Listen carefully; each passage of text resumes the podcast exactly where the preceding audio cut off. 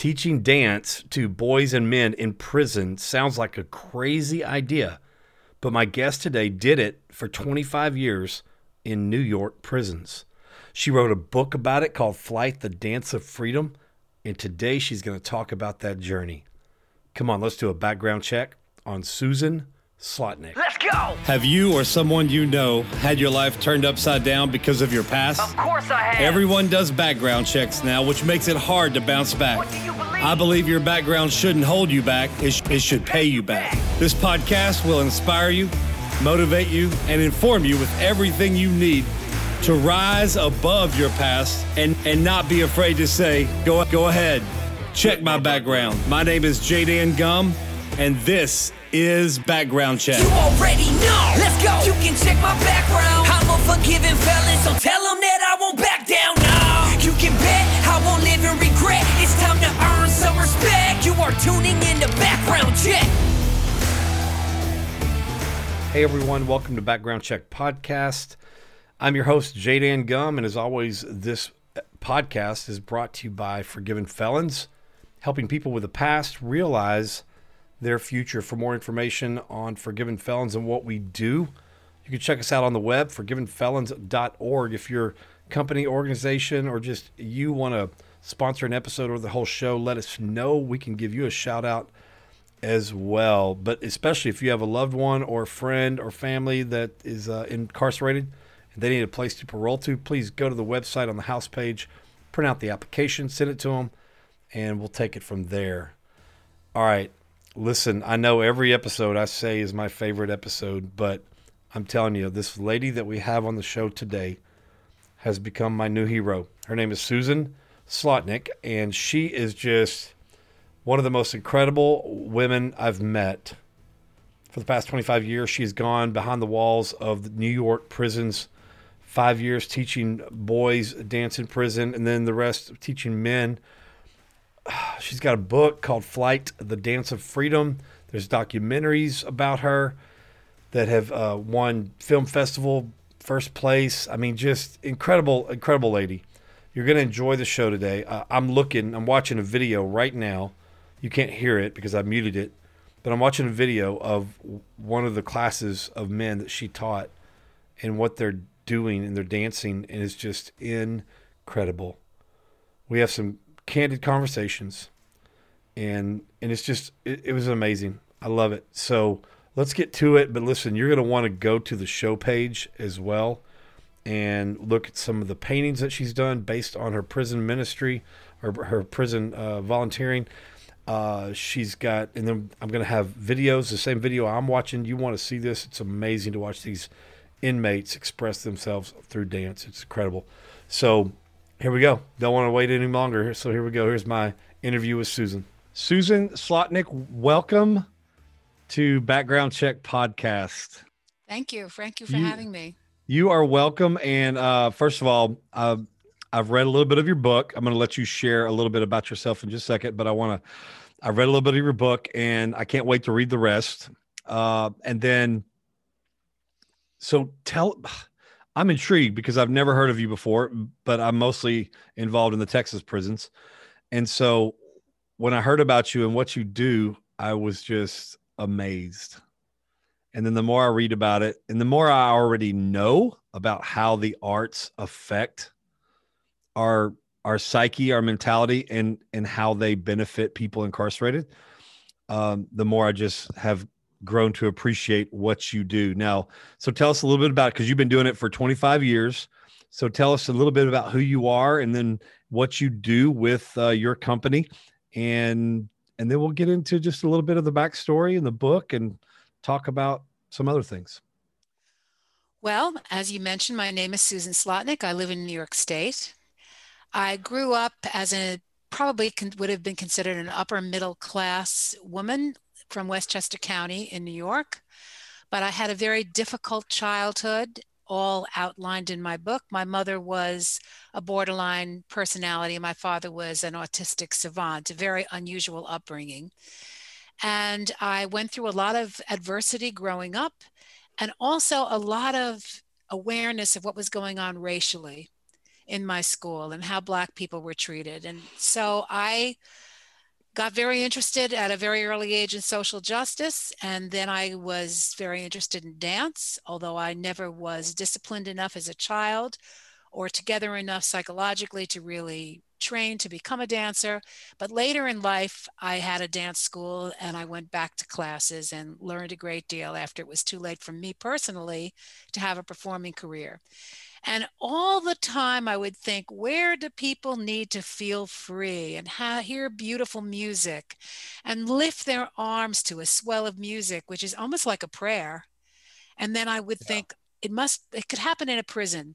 Now, I had a dance school with more boys than girls. I was kind of well known for that, which is very unusual. And I worked very well with males, especially the type of dancing I taught, which was very physical, very ballistic. So I started out in a boys' prison, which completely changed my perception of everything. Oh, bad. Being with those boys. And I was with those boys for five years. They were wonderful. But now when you say boys, you're talking about juveniles, right? Juveniles from 12 to 18. And as you know, as above, so below. So if the administration is good and cares about the men and the incarcerated population, good things can happen.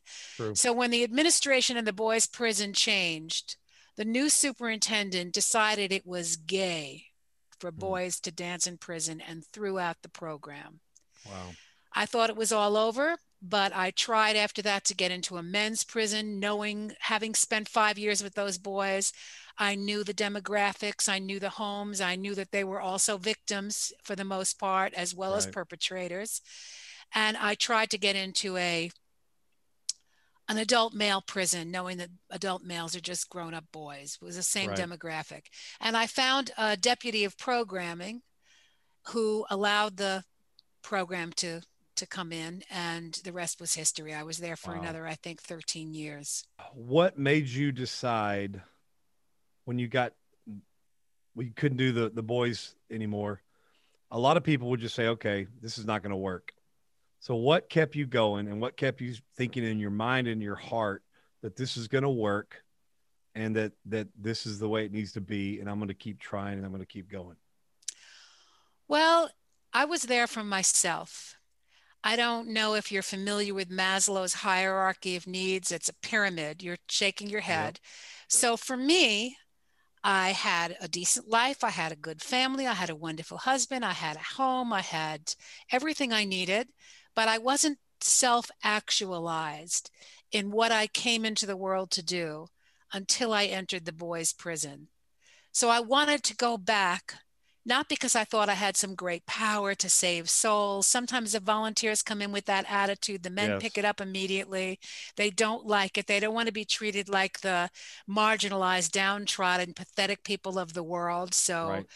if you come in with that savior complex, it doesn't always work. So I knew going in, I needed to go back to prison because that was my reaching Maslow's hierarchy of needs for myself. I came into the world to dance with incarcerated men. Wow. Wow. Now, you went through some things as a child.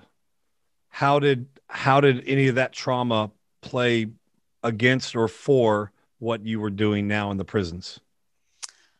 Well, as I said, I was a victim, I think, five or six times, it's all in my book, of sexual abuse from men to varying degrees of severity.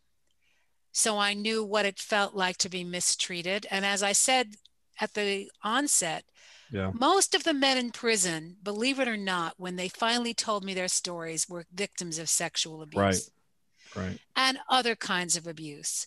So abuse either opens your heart to bring empathy to the rest of the world or it closes your heart. Hmm. And that is not only your decision, but the decision of the influences around you, the teachers, the people you met, your friends.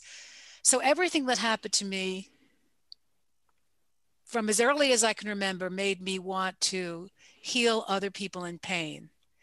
Wow. I understood pain. I understood what pain felt like. And even though the kind of pain that I had suffered was entirely different than the Black men from ghetto situations who were victims of institutionalized racism that we still see prevalent in the world. Yes. Lately, we're hearing more about it. They were victims in a very different way, but we're so much about division now. But truly, a broken heart in one person and a broken heart in another links them in their brokenheartedness, even if the way their hearts were broken were completely different. So, That's so good. Yeah, well, I guess that's that's basically That's really good. Basically it. So tell tell us what you do when you go into the prisons. What what do you I mean, what type of dancing is it? What were the are the guys all receptive right at the beginning? How do you how do you is it an open sign up or do you get to choose? Is it how do that how does it all work? Well, there's an umbrella organization in New York State called Rehabilitation Through the Arts, and I was under the auspices of that organization. Okay. When I went in, well, basically everything that I've taught, and I've taught lots of different populations, is rooted in the philosophy of being present, rooted in mindfulness. So when I would go into the prison, well, I've got to backtrack. The men Yeah. volunteered for the program. Now, I have to say that by the time a man in a prison is willing to dance in front of the general population to beautiful music showing emotional emotional movement he's already 99.5 rehabilitated and i just come in to put the icing on the cake I love So- that. I love that. You're so right. You're so right. so the men who volunteered were the top tier of people who had been working on themselves. Okay. Basically, I would go in and I would tell them why I was there, and I would tell them it was from me. So we got that cleared away right away that I wasn't there with any pretensions about saving souls. And I would start with the work on mindfulness or what I called work on attention. I was lucky enough for five years to have been in an esoteric uh, self development group that was based on the Gurdjieff work. Have you ever heard of Gurdjieff? No. Well, most people haven't, but he was a mystic from the turn of the century who worked with people in Europe on self development skills. Okay. He took Christianity, esoteric Christianity, esoteric Judaism, esoteric Buddhism, and Sufism, and he, he got to the nugget issue of what they all were and developed a program for Westerners to develop all those abilities Okay. from all it's hard to explain Yeah. so i would start with a gurdjieff group and then from the moment that i put on the music and taught them how to stand they were they were in it they were totally in it and they loved it and i broke a lot of rules which i can talk about now yeah. I yeah. worked with the same men sometimes for eight, nine, ten years, sometimes once a week, sometimes if a show was coming up three or four times a week. And when they got out, and this is all in my book, 12 of them came to my house for breakfast right from the prison before they went to their parole officers. And I didn't know why they wanted to do this. And they said to me, this always makes me a little teary, but they said, Yeah. we wanted to be reborn into the world Wow. and see first a woman who knew the man before Mm. we returned to families that were hoping the boy would come back. Wow. So Wow. they, I was the portal with which they moved back into the world because I knew who they were today and what they had done with themselves. And uh, it was wonderful. I would make these this amazing breakfast, and Wow. then they would leave. Wow. the world. It's all in my book. The whole I, thing. Uh, yeah, and and I've I've got the chance to read some of it. I can't to read the I can't wait to read the rest of it. And we're gonna we're gonna have a link to the book on on the show page as well. Uh, and I'm actually going to ask you some specific questions about some of the things in some some of the chapters uh, in just a minute. So, what was a typical? You talk about doing the shows. What was a typical show? Were they inside the prisons, or did y'all ever get a chance to go outside the prisons? No, we never got to go out, and sadly, their families were never allowed to come. I was allowed to bring 20 guests. Okay. It was a full evening concert, like any professional dance company. By the time we did the performance, they had learned maybe seven or eight full length pieces Wow. and performed, and then took questions and answers. And And- the people and that what- I Go ahead. I'm sorry. Would, would it be an open call for general population or would it just be? It was an open call. And the amazing thing was that sometimes, one time we had a performance and the football field was just open. Oh, wow. You know, the big field because the winter had ended. And I was told you're going to get very few men in here because they finally can go into the big yard and play ball. And do you know at that show we had 300 men? Wow. Show up for the show and there were only 800 That men is- in the in the facility. Oh wow, that's so good. That's so good, man. Uh, okay, and I'm sure you keep up with. I know you do because you talk about in the book. Uh, you keep up with a lot of the guys when they get out. Uh, what about any of the boys uh, that have all grown up? You know, because you weren't allowed to go in there anymore, but you spent what five years in there. So, what about some of them? Have you been able to watch them? Um, I know the trends. So I, I because I, I I was an inmate, so I know, and we have two transitional houses, so we see them come out and we see the trends, the recidivism, we see it all. So knowing that I understand that some of them make it and some of them don't, tell us a tell us a story about maybe one of the children that um, that you ended up reconnecting with and maybe is is doing well. Well, I only know about two. Okay. One person wrote the most magnificent poem about dance that's in the book. And the night of the performance, he was very upset because one of the corrections officers would not let him go to the bathroom. And when they finally let him out of his cell, he punched the guy Mm. and he went to the adult county jail. And I visited him there. He has been in and out of prison his whole life. I spoke with his parents when I published the book because I wanted to get their permission to publish the poem. Right. And they told me he he's been in and out. I wanted to get one of the boys to write something for the book or to say 20 years later Right. what was the takeaway but they all had very ordinary names like um,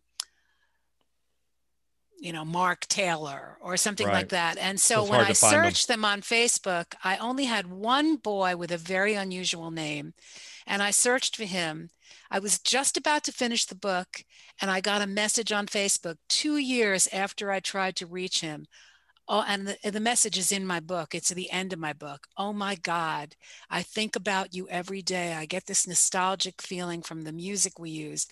And he said, What was that song? The song about um, we're all stardust. And it was Woodstock, the song Woodstock, sung, sung by, that was at the Woodstock Festival, I think Yeah. that song. And he said that that song had really transformed his life, just the lyrics from it.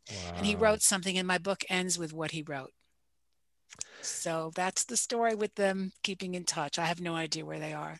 And and and I'm glad you answered that way because I was actually trying to lead you into that story because that was one of the things I wanted to talk to you about because it, it was very touching, very touching. Um, so okay, so you have the book, the book which is called flight the dance of freedom. Okay, and then you've been also involved in uh, some documentaries, right? yes Tell us about those. well first i want to say that anybody who's ambitious or wants to be famous or wants to get money does not go and do their best work in a prison facility That's right. That's right. So I never expected any of the acclaim that has come from that. There were different things on Facebook that were written about me, and some things that were written. There were some newspaper articles locally that were on the internet. And I got this call, this request on Facebook for a friend. She's a beautiful woman in a sari, really good looking, and she wanted to be my friend. And to be honest with you, I thought, this seems really fishy. I don't know what she's selling, but I'm not buying. But I kept looking at her picture, almost like I was getting a message from the great beyond. Don't don't get rid of this so fast. Hmm. Finally, I clicked on her name and I saw that she was a documentary filmmaker. And she was in this country from Malaysia, going to school on a Fulbright scholarship to make to learn filmmaking. And she needed for her school, for her class, to do a profile of a person doing something very unusual that was rare, that hadn't been done before. So Yeah. she found me. And I decided I was going to help this young woman, you know, with her college education. She made the film She submitted it to the Cannes Film Festival and it won first prize there. Wow. And got into all these film festivals. I went to Portland, Oregon. I talked in front of audiences. And from that, there was even more interest. And then there was a Mm-hmm. documentary made from CBC Radio in Canada, which is absolutely brilliant. And on my website, susanslotnick.com, I'm pretty sure the link to it is there. But if not, you can just Well, yeah, we'll we'll we'll figure out the Yeah. link and we'll put all that stuff on the Right. show page. Everything. Um, but but anyway, there was another documentary made, and then people started to get in touch with me from all over the country that wanted to start dance programs in prisons. yeah. So, has there been any other offshoot programs from yours uh, that you've helped get started in other prisons in other states? Well, my assistant taught for a while. She's not teaching anymore. And another one of my former students went into a prison in New York State. But the reality is, this is very difficult to do. Yeah. And also, for various reasons, volunteers are not often properly prepared for dealing with the realities, which are that you can't go in there with a chip on your shoulder No. towards the corrections officers or the administration. If you want to make change, you have to see the humanity in everybody. There are not such good people in prison incarcerated. There are not such good people in the administration. There are not such good people as uh, corrections officers. And the opposite is true in every one of those areas, too. And you have to go in with that open mind. Yeah. So people need to be properly trained to go into volunteer. and uh, and you even said in your book, you said, I'm quoting from your book, there was so much I didn't know when I began prison work, and and you know, I agree with that because me me going back into the prisons was way different than me being in prison, and so uh, there were some things that I couldn't do, wouldn't do, shouldn't do as a as a prison volunteer that uh, that I probably wouldn't have thought was you know too bad as a as an inmate. But I, I I'm quoting from your book now because I want to talk about a few things in your book. You said there was so much I didn't know when I began prison work, but I held fast to the one thing I did know from direct experience the power of the body to move in beautiful ways.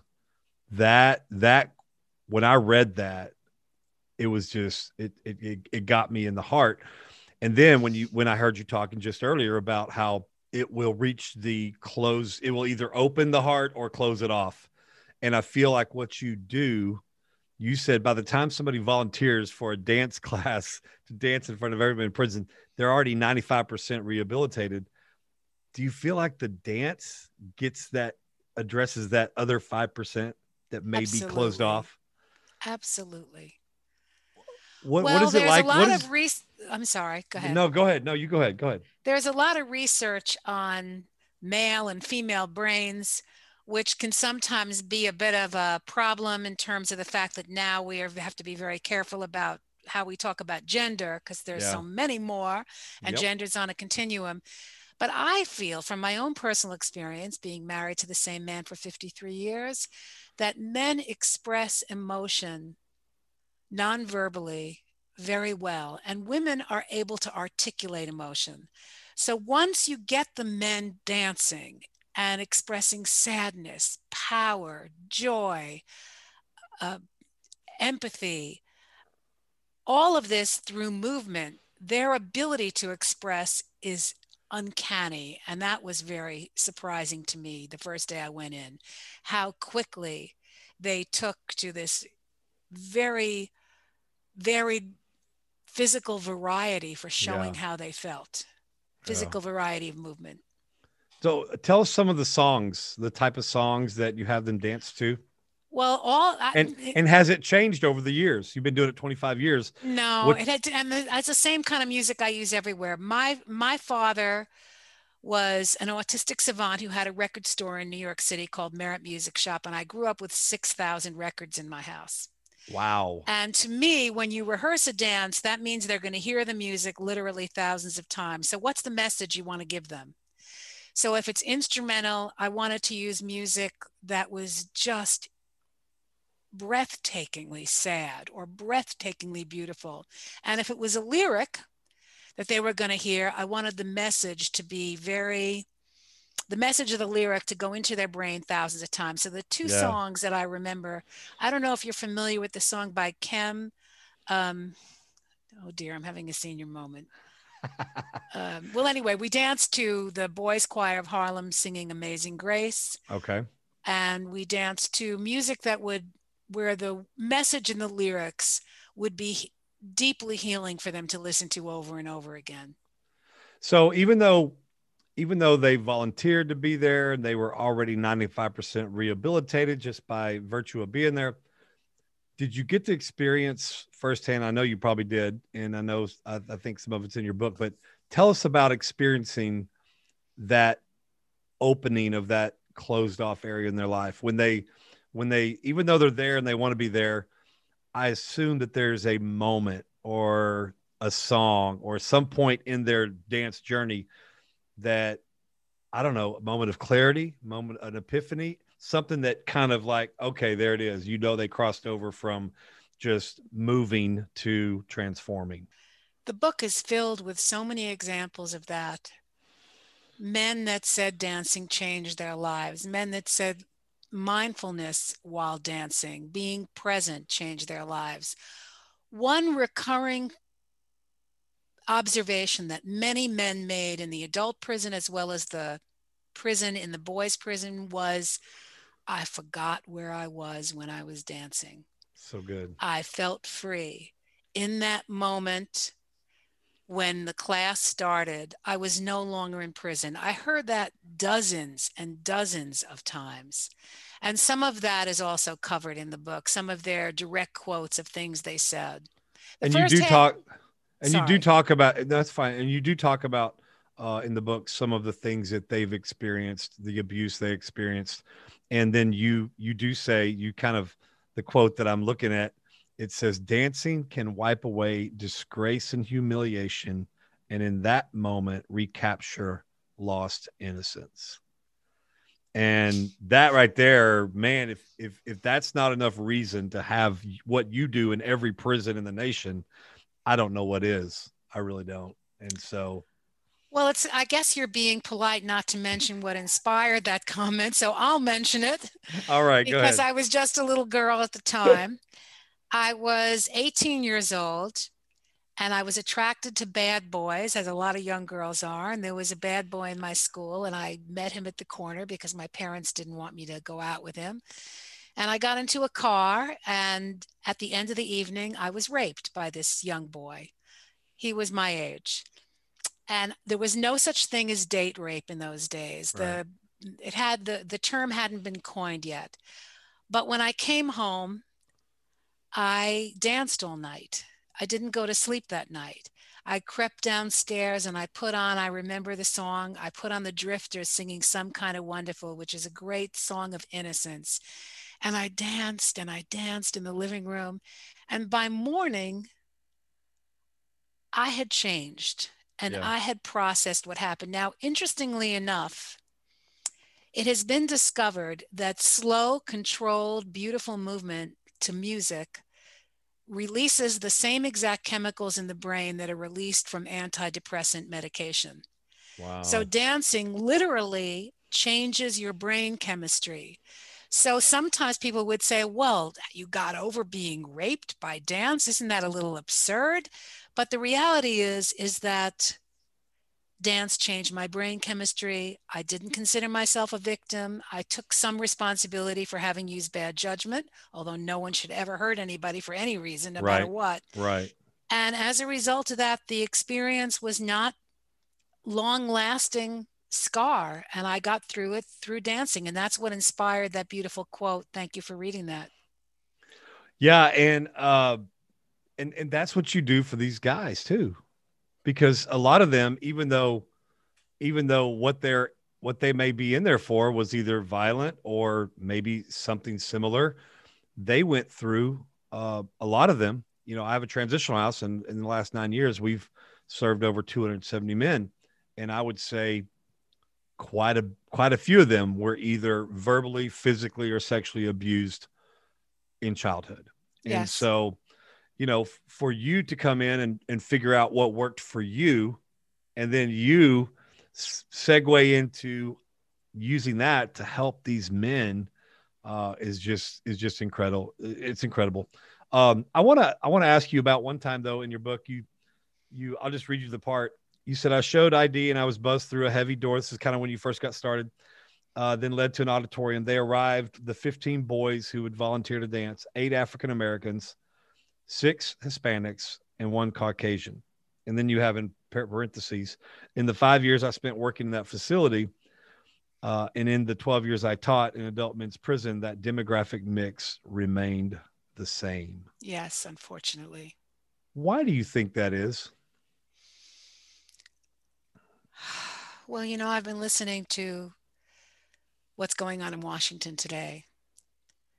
And there was some talk about the fact that last summer, when there had been a peaceful demonstration at the White House, uh, in front of the White House, in front of the Capitol last year, in response to the killing of George Floyd, that immediately 250 or 300 people were arrested on the spot. And then with this last situation, mm-hmm. nobody was arrested on the spot. Even people carrying guns, even people breaking windows, property damage. Nobody was arrested that day. And that is because we still have a terrible system of institutionalized racism yeah. in our country. So, what I've been told, and I know this is true, is that if these men could have afforded the kind of lawyers that white wealthy people can afford, most of them would never have been incarcerated in the first place, no matter what they did. And that's really what I can say. The quality yeah. of the people was amazing. They were certainly no worse than any other people, but we all right. know from the statistics that for the same drug offenses, the same violent offenses, it is in a completely unequal situation who goes to prison and who doesn't. There was one man in the prison who was a very well educated Korean man and boy. He was a boy when he came in. And they used to refer to him as a dolphin caught in a as a, as a dolphin caught in a tuna net because he did not have the demographics the other men had. They said, you're an anomaly. Your father was rich, you came from Scarsdale. So even though he had been present for a murder and had, in our system, as you know, everybody gets charged if they're present yep. for a crime. Right. He had never even been in a fight in his life. He wound up in prison for 18 years. And all of the guys would say, You're the exception. Nobody like you comes in here unless it's an accident. So that's why there we have mostly black people in prison. They could not yeah. afford proper representation, and we have a system that is very unequal. I agree, and I've uh, unfortunately I've benefited from uh, that same system because I believe because of my color, and uh, you know when we have guys come to our transitional house, they apply from prison I have five DWIs, and I see a, a, black gentleman and a Hispanic gentleman applying to come to our transitional house, and they have the same five DWIs with no other drug offenses or anything, and they're doing 99 years, you know. And I did five five years. That's right. And I and I didn't have, you know, I didn't have any money to hire a lawyer or anything. So if I had the same court appointed attorney they did, but yet somehow, some way, you know, we know we know what it is and um, but so many people want to pretend that it doesn't exist. And if as long as you pretend something doesn't exist it's not going to get fixed. Exactly. It's not going to get fixed. Exactly and so you know um you know I, I hate that that that new warden you know said that it's gay for these men to these boys to dance. You know if he could have only seen the results you, you were going to get in the adult prisons you know um maybe i don't know but Oh man, chapter 18 uh, in your book, man, we're all wounded. And and again, I've seen I've seen this. I've seen the cycle of recidivism. The cycle of recidivism is the reason our our forgiven felons transitional house organization exists because I had two guys in prison mentoring me and they made parole and I was like, all right, they're ready to go. And they were doing well. They were doing well in prison.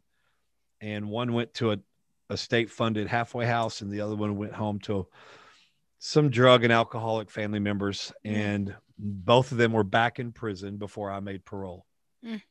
And I thought to myself, man, they were mentoring me and I and they didn't make it. How in the heck am I going to make it? And I was just I was bound and determined. I said, I'm going to do whatever I can to open up my own transitional house and help as many of these guys as we can. You know, and I, and, and in the state of Texas, our recidivism rate is about 50%. Nationally, I know included including state and federal, it's almost 80. I don't know what it is in New York. Uh, New York, is that where you were going into prisons? Yes. What, what's the recidivism rate in the state of New York? Do you know? I really don't know exactly, so I don't want to predict. Gotcha, gotcha. Um, but you know, in this in the nine years we've been doing this, we've had, I think, about a seven and a half percent recidivism rate. Um, because, like you said, there's some people that are are just going to belong there in prison. they don't they don't want to change. They don't want to do the right thing. But talk about chapter 18 um, a little bit, and you know, just a little bit, because I, I want these people to hear enough about the book to leave them, um, you know, to go buy it. You know, and uh, you. because, but talk a little bit about what that what that chapter meant to you, um, in your own words. A prison is an opportunity. It's not unlike, in some ways, being in a religious retreat if you use it that way. There's tremendous time for introspection. Many people avail themselves of all the programming. They have great wishes for themselves. Right. They're not challenged like they will be on the outside. They have specific challenges inside the prison that they have to learn to overcome. But when they get out, everything changes. Right. So the first major disappointment I had was with a man who had been in my program the whole time. And also when he got out, he continued to dance and was part of a company that the men that got out formed called Figures in Flight Released. And they were performing, they even performed in the National Museum of Dance. Hmm. Anyway, when he got out, he got on Facebook right away. And Facebook is a danger for men recently released because they have restrictions, parole restrictions. They can't travel, but on Facebook, they can connect with every ex girlfriend and every person that was in the gang with them in high school and everybody else. And they create a persona. Yep. And the persona that this man created was misogyny, was very sexual posts that were demeaning to women. Meanwhile, six women had friended him when he friended them because of my recommendation about who he was. Right. And his posts were pictures of women, uh, men with their backs all scratched up and bleeding from rough sex. He posted animals copulating. He posted a lot of shaming of fat women and women that weren't beautiful. And I confronted him because I knew him very well. Yeah. And I said, You can't do that. You have to take those posts down. You're representing formerly incarcerated people. And he said, You don't understand my sense of humor. And the relationship ended. I've since reconnected with him a bit, and I think he's doing better. Oh, But good. That that was very disappointing. Other disappointments were people that I felt very close to inside that after a while just ghosted me when I would reach out to them. right. And I understood that a bit. They wanted to put prison and everything to do with prison behind them. There was one man who went back, but he was very and on a violent offense, and he was a brilliant dancer. And I have worked with about a hundred professional level dancers on the outside, and this man was one of five people I could count on one hand with the best instincts for being directed in movement Wow. and he was brilliant. He went back to prison on a domestic violence charge. There was then there were several men who went back on parole violations, which is another can of worms because that's very easy to have that happen for people. And for the most part, though, most of them are doing okay. I had one heartbreaking disappointment with a man I was very close to who I gave quite a bit of work to when he got out. And he had been very attached to me inside. And when he got out and I was giving him all this work, I'm not going to go into the detail because I don't want him to, I don't want Right. him to be recognized. But at one point, he had said to me, You're paying me fine. I'm never going to raise my prices. And then all of a sudden, he stopped wanting to talk to me when he was working and he didn't want to tell me how he was doing. And then he raised all the prices. And that ended that relationship. It's all about what crystallizes in a person. Now, yeah. from the little bit of experience I'm having with you, I can see that your prison experience crystallized in you. Something remained permanent from it, or you wouldn't be spending your time trying to do what you're doing. You had an experience, and just like any crystal, the crystal starts out porous and it breaks apart easily, and then there's heat and pressure, and it becomes something that is in its final incarnation. And right. it's beautiful, and it's clear, and it has facets that reflect light. No matter what I did, I couldn't be responsible for what crystallized in people. Yeah. So it was very humbling to see that I gave all these tools. And for some people, they're doing what you're doing. Some of the people in the dance program are still involved with helping other prisoners, many of the people, or helping the youth. And there were other people where, yes, they got it. Yes, it mattered to them. Yes, they meant what they said about dance and what they experienced, but it wasn't permanent in them when they got yeah. out. Does that make any sense to you? Oh yeah, you know, yeah. Uh, especially when you when you talk about it from a faith standpoint, they call it prison religion. You know, and and that that it was only it was all a facade just until they got out. And I try to tell people, look, the decisions they make, this the reason forgiven felons exist is because I wanted the decision they made while they were still in prison to what you call crystallize. I wanted it to crystallize so that when they get out, they don't go back to their old ways. And that's that was very disheartening for me when I was still in prison and saw my mentors back in prison before I made parole.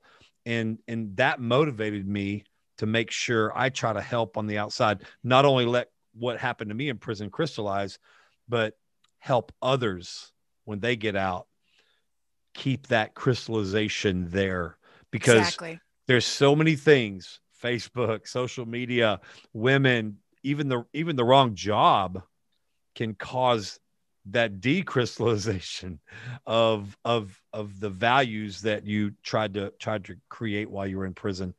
And um and it was hard for me too. When we first started this transitional house susan the one of the third guys we took in uh i had to kick him out and three weeks later, he was all over the news. He had stabbed a 80 year old man in the neck and went back to prison for 50 years. And that was hard for me. I was only three guys in and helping these guys, and I was already ready to quit because of that. And you know, my board members called me and they're like, "Are you okay? Don't, don't, don't measure what you do by this one guy." And how is that? Have you always been able to make sure you don't measure what you do by the by the people that get out and don't have it crystallized? Well, at first, of course, I did feel like I had failed. On the other hand, the metaphor that I always use, which has helped me a lot, and I think would also help anybody else in the helping professions, is what we do is we supply people with tools. And no matter how great the tools are, how inspiring we are, how charismatic, how compelling our desire is or our love for them is, we have given them tools. So I think of it as if I give you a set of tools to build a house, they're the greatest tools in the world. They mean the world to me. And you build the house. In the final analysis, who built the house? I didn't build it, you did. So we're not responsible for the second half of what we do. Right. We so set good. before it's almost like a, a biblical the biblical quotation. I set before you life and death. Who chooses? The Bible doesn't say, why don't you choose for the person? You know, that's not what the Bible says. The Bible says, I set before you life and death, choose life. These people have to choose. And some of them can, and some of them don't have the skills and others don't have the discipline and some are just not trying and there's yeah. a million different reasons why that man went back yeah that you know and why the gentleman the gentleman that i know that went back he wasn't really this is a, maybe a terrible thing to say, but I've had a lot of guys say to me, I wasn't in prison 10 years when I started to really change myself. I needed eight years, 10 years. I didn't change. I was still in a gang. I was still taking drugs. So sometimes people have to be in the horrifying monastery yeah. conditions of a prison before they can change. And sometimes, you know, the, the least recidivism, I do know this in New York State, are men with violent crimes who've been in prison for more than 20 years. Very little recidivism rate on wow. that population. And yet those are the ones we don't let out. Yeah, because we think Which they're the monsters. makes no sense. I know, I know, and and I agree because everybody you just described that has that fit that profile that has come through our ministry um, has done well. They have done well. Uh, but man, you know, just in the last year when they've been talking about the virus in prisons and and and the just the talk of letting people go so they can contain the virus in prison the compassionate releases of the elderly that who have underlying conditions, letting them go, and just the outrage that I see from my own state, from uh, from society, in saying, you know, I can't believe you're going to let all these dangerous criminals go. And I'm like, wait a minute, read the article better. These are people that have already made parole, that are within a year of getting out. They're going to be released anyway. You weren't going to have outrage then. So why are you having outrage now? Because they're gonna they're gonna be let go a few months earlier than they would have already been let go anyway. And and I I well, just, aside from the obvious racism involved in that, because most yeah. prisons have a tremendously high population of this prisoner used to say to me, Don't say black people. The correct term is people of color. This was David Navarro, who the one who died. Yeah. Every time it would come up in the class, he'd say, People of color. People of color is the right term. But I recently wrote from my newspaper column an article about vaccinating prisoners, and I got a letter to the editor disagreeing with vaccinating prisoners even though the prisoners are getting sick because the corrections officers aren't wearing masks. This is a known fact. So I wrote a rebuttal column and I said, you don't want these people getting out? How about all the people that should be there who were white, committed the same crimes, and are walking around having never even paid the price, and you're not worried about them? There's thousands of them, people who should have been convicted and weren't. So there you have the whole differentiation again between the populations of people who get who commit crimes and don't go to prison and those who many of whom shouldn't even be in prison and didn't even commit the crime. Wow. And and I want to have some uh as many links as we can to some of your articles as well uh on the show page. Uh Susan, you're one of my newest heroes. you're one of my newest heroes and I can't wait to finish the book. I'm actually going to actually probably re- re- buy one from you and get it uh, signed if you don't mind. Um, I don't have any. I'm sorry. Oh no! But because of COVID, I didn't order any because I have no capacity to sell any right. from my house. Yeah, yeah, yeah, yeah. But I will. What I've been doing for people who've asked me to do that is I write something much more involved and send it to them to paste into their book. There you go. All right, we'll, I we'll write do them that. a poem we'll or that. something like that. Well, thank you. Uh, so, what's in the future for Susan? What, what what are you doing in the future? Obviously, you can't teach dance right now in prison, and and they're not letting anybody in the Texas prisons right now. So, what's what's well, the future for you look like? The last population I worked with was with in the county jail because now that I've written the book, I can't work in the state system anymore. Right, right. I was teaching art because my degree is in oil painting. I was teaching the parenting class with the Osborne Society a little bit.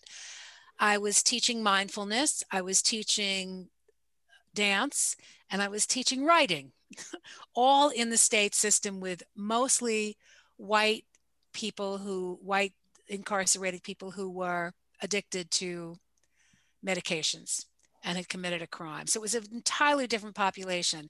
I did that right up until COVID. Okay. What's in store for me now? Well, I have two daughters who are pregnant Yay. And I'm very excited about that. I'm still writing my column. I'm doing a lot of painting and showing some paintings in galleries. and also being on these podcasts, trying to spread Awesome. the word. Awesome. All right. Well, we are going to uh, post as many pictures as we can on our show page of paintings that you'll let us have and links to to your article and uh, also where they can get the book and uh, and your and your website. We're going to have all your social media links, everything, uh, so they can connect with you uh, in a way, and then I'll spread the word as well on all my fellow podcasters that talk about these topics and see if we can't get you on some more uh, because I would love to be to as many people many people need to know that the first thing they don't know is the quality of the human beings that are in prison. Yeah, They're some of the best people I've ever known in my life and people need to know that and get their stereotypes out of the way. yep, yep. I, I love the way uh, one of my friends who's in prison ministry says it. There's there's not bad people in prison. There's there's good people who made bad decisions, you know, and uh, and unfortunately because of the party law, they call it the party law here in Texas. Even the bad decision to hang around somebody or a group of people that commit a crime. Uh, we had one guy come through here just last year. He got locked up as a 15 year old who was hanging around some other 15 to 18 year olds, and there was a person murdered. That's and right. Dan- and Daniel got 60 years as a 15 year old. Unbelievable. And so from so from 17 to 47, he did 30 years. He did, but he did the first two in juvenile and in, in the adult county. And so he did 32 years altogether because he because of who he hung around. what was his ethnicity? He was white. And um and he but he was also a part uh in, in Texas they have a they have a program called the second look. He was and what they do is they try to get second looks at all these young kids that were given these large sentences. Well, that's Um, good. And um and he was one of them. I don't know if that's I mean he still did 30 years of that 60 60 year sentence. Um but but I well, I want to thank you as somebody who used to be in prison and uh I can appreciate what a volunteer has to sacrifice to go in and there's only a handful that I know of that have been doing it for a long time and that did it for a long time. And so you did it for a long time. And I want to thank you. And you don't do it for that long unless it's something that's in your heart. And And something that's benefiting yourself. Yep. And so thank you. Thank you for You're wanting to benefit yourself as well as all the other people you've impacted. And I, for one, salute you and admire you. And uh, and everybody needs to read this book. I I am I'm gonna push it as much as I can, even Thank you. I appreciate even- it. so I'm gonna push it on social media as well. Um, but I'm gonna wait till I get a an actual an actual uh copy copy. You you, you kind of sent me some, you know, I'm gonna wait till an actually the, the actual book part comes in. You know what I mean? So uh thank you so much again for coming on Background Check Podcast and letting us do a background check on you. And uh, you know, background checks don't have to be negative, they can be positive. And uh and and there's gonna be a lot of people that listen to this and just really learn to appreciate volunteers and what you do.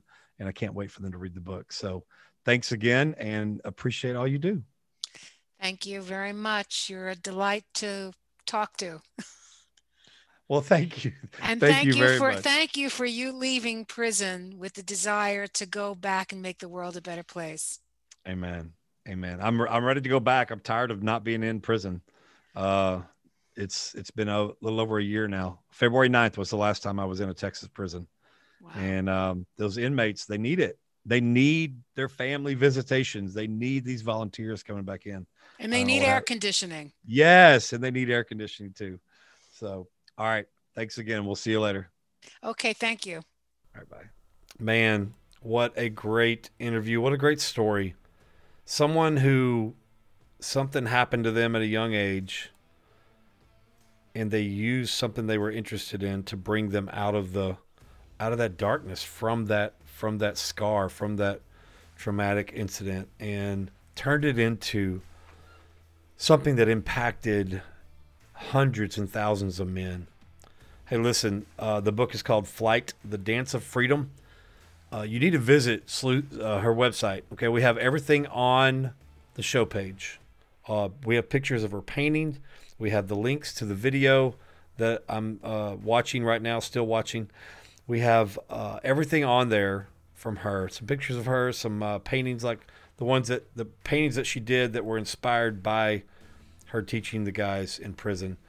And if you want, like I said, everything that she talked about, that uh, you know she broke some rules. I'm sure she talks about that. I'm reading the book. I haven't got all the way through it yet, but um, it's a great book. And listen, we're gonna have her back on later in season two to talk about how you know becoming a volunteer in prison and why you, why you should, how to do that, and what to expect and all that. But man, she's a hero of mine, teaching dance to boys and men in prisons in, in New York prisons for 25 years. Um, I, I, appreciate all she's done, and uh, hope you enjoyed the um, the conversation that we had. Again, go to the show page to see videos, links to videos, uh, paintings, everything. Uh, forgivenfelons.org and then just click on background check podcast and you'll you'll get to see everything about her. All right let's pray for her before we go. Father in jesus name we thank you for susan her husband uh, as well and her family lord uh, the, the new grandkids coming. Lord we thank you for blessing that family. We pray that you pour back into her in, in this part of her life pour back into her all the time all the all the seeds that were sown by her for 25 years. Pour back into her life, into her family, everything they need from this point on. Give her uh, exposure for more documentaries. Bring her to the front line to to just talk about what she did and how um, how more of it needs to be done. So, Father, thanks again for Susan, the opportunity to get to talk to her and just be with her and her family and bless them. In Jesus' name, amen. All right, thanks again for listening. We'll see you on next week's episode. Thank you for tuning in to this episode of the Background Check Podcast, brought to you by Forgiven Felons, helping people with a past realize their future. For more information, please visit forgivenfelons.org. Follow us on Instagram, Facebook, and please don't forget to subscribe so you'll never miss the latest episode. I'm Jaden Gum, and this has been Background Check.